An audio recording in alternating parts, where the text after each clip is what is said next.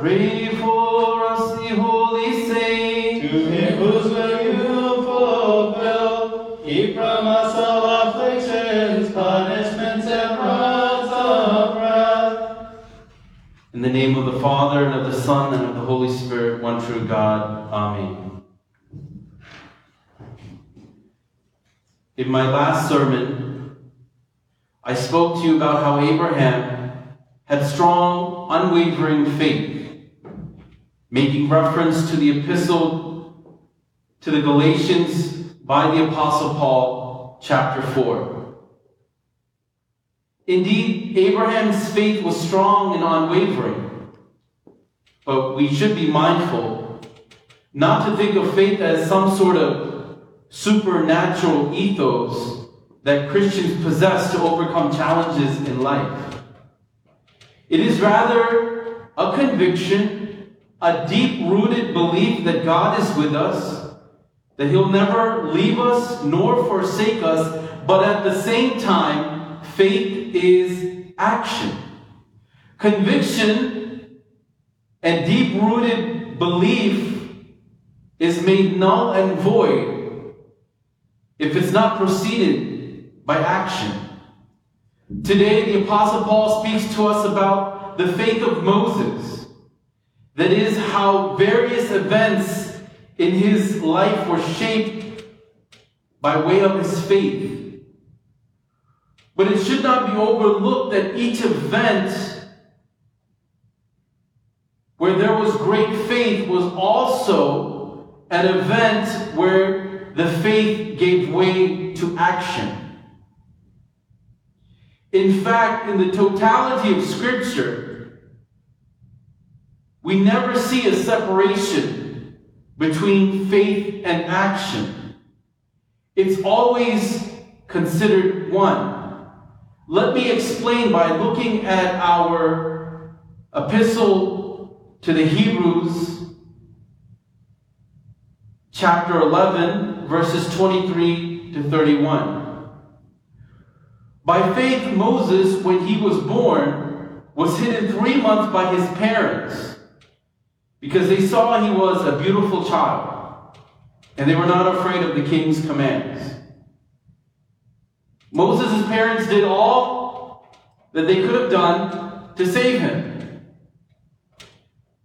The Pharaoh had decreed that the first born male child of every Jewish family be killed. And so Moses' parents,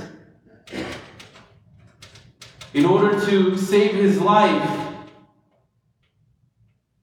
put him in a basket made of reed, and by God's providence, that basket was found by the Pharaoh's household. So there was a level of faith and trust that Moses' parents had in God, despite the challenges and the trials that they were facing. But their faith was preceded or followed by action. In our time, in our society, as parents, we say we have faith in our Lord. We have faith in our children that they will grow up to become sons and daughters of God. But do we provide that opportunity to them as much as possible? I'm a firm believer that as parents, we should not force our belief on our children. We should not want them to become like us, but rather may the Lord mold them and guide them to become who He has called them to be. Nonetheless, we as parents have to provide opportunities for our children to grow in the Lord. Once again, there's no forcing of faith, but rather there are opportunities provided to our children that allow them to grow in the Lord. Do we as parents do that? Are we bringing our children to church as much as possible. Even during these COVID 19 times, are we attempting to go over the songs of the church with our children, maybe at bedtime?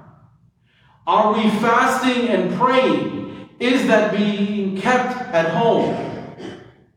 If we don't fast and if we don't pray, how do we expect our children to fast and pray?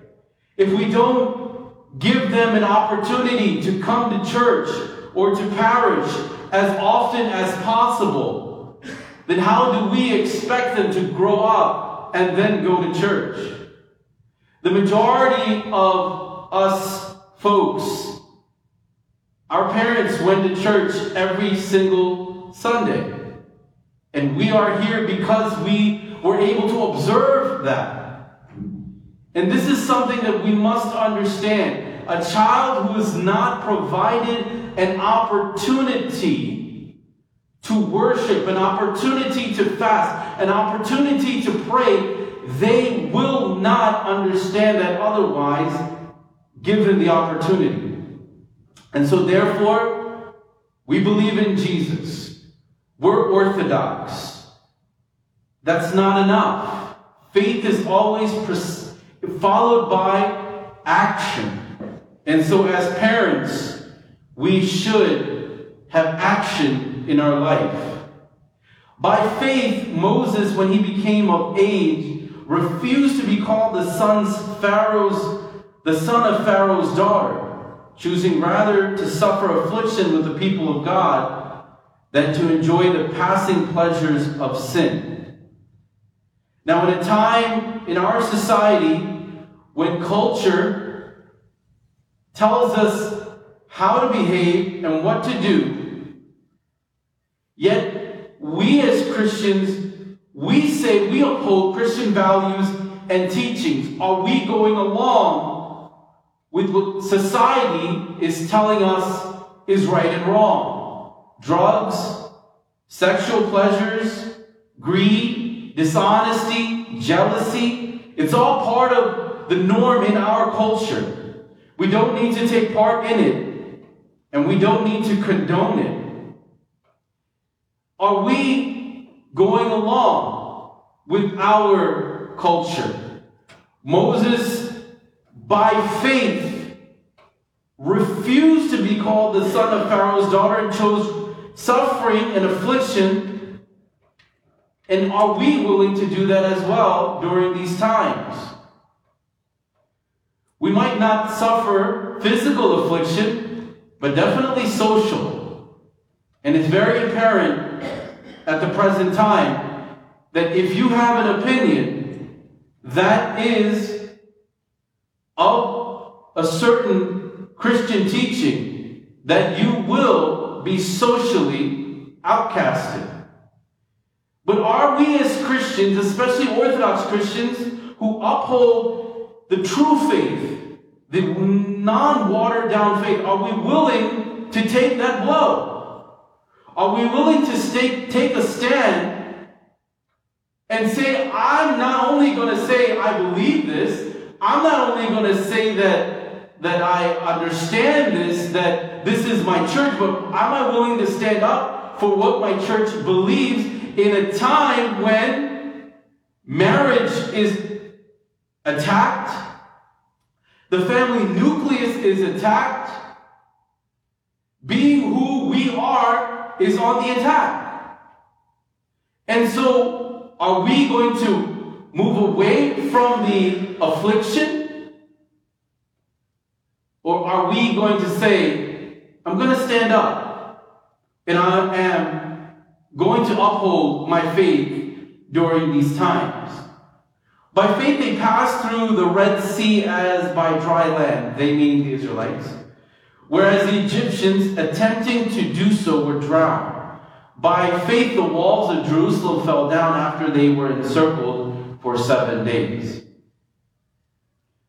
So here you see that the parting of the Red Sea and the falling down of Jericho is explained as a result of faith.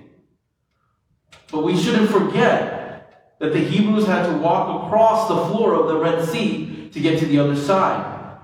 And the Israelites had to march around the walls of Jericho for it to fall. Again, we see here faith is followed by action.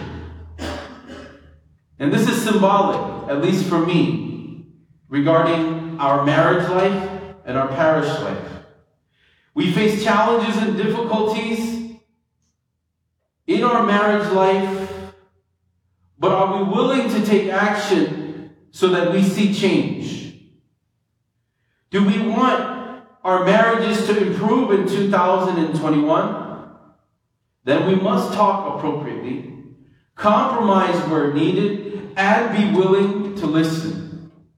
In our parish, we've grown both spiritually and physically. But we have a lot of challenges. And through these challenges, are we willing to forgive and love each other despite the disagreements and despite the misunderstandings? Are we willing to put on ourselves the virtue of humility? God is calling on us in 2021 not just to be people of the word, but to be people of action, to put into practice as parents what we say we believe, to put into action as individuals in our society what we believe, to put into action what we believe in terms of our family and also our parish.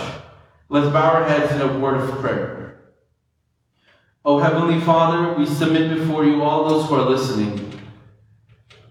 We ask that on this rainy Sunday morning, that you provide us your grace and mercy. An outlook on 2021, which is filled with working faith. Help us, O Lord, to be Christians and to be witnesses of you in this world, for our families and for our parish. In Jesus' name we pray. Amen.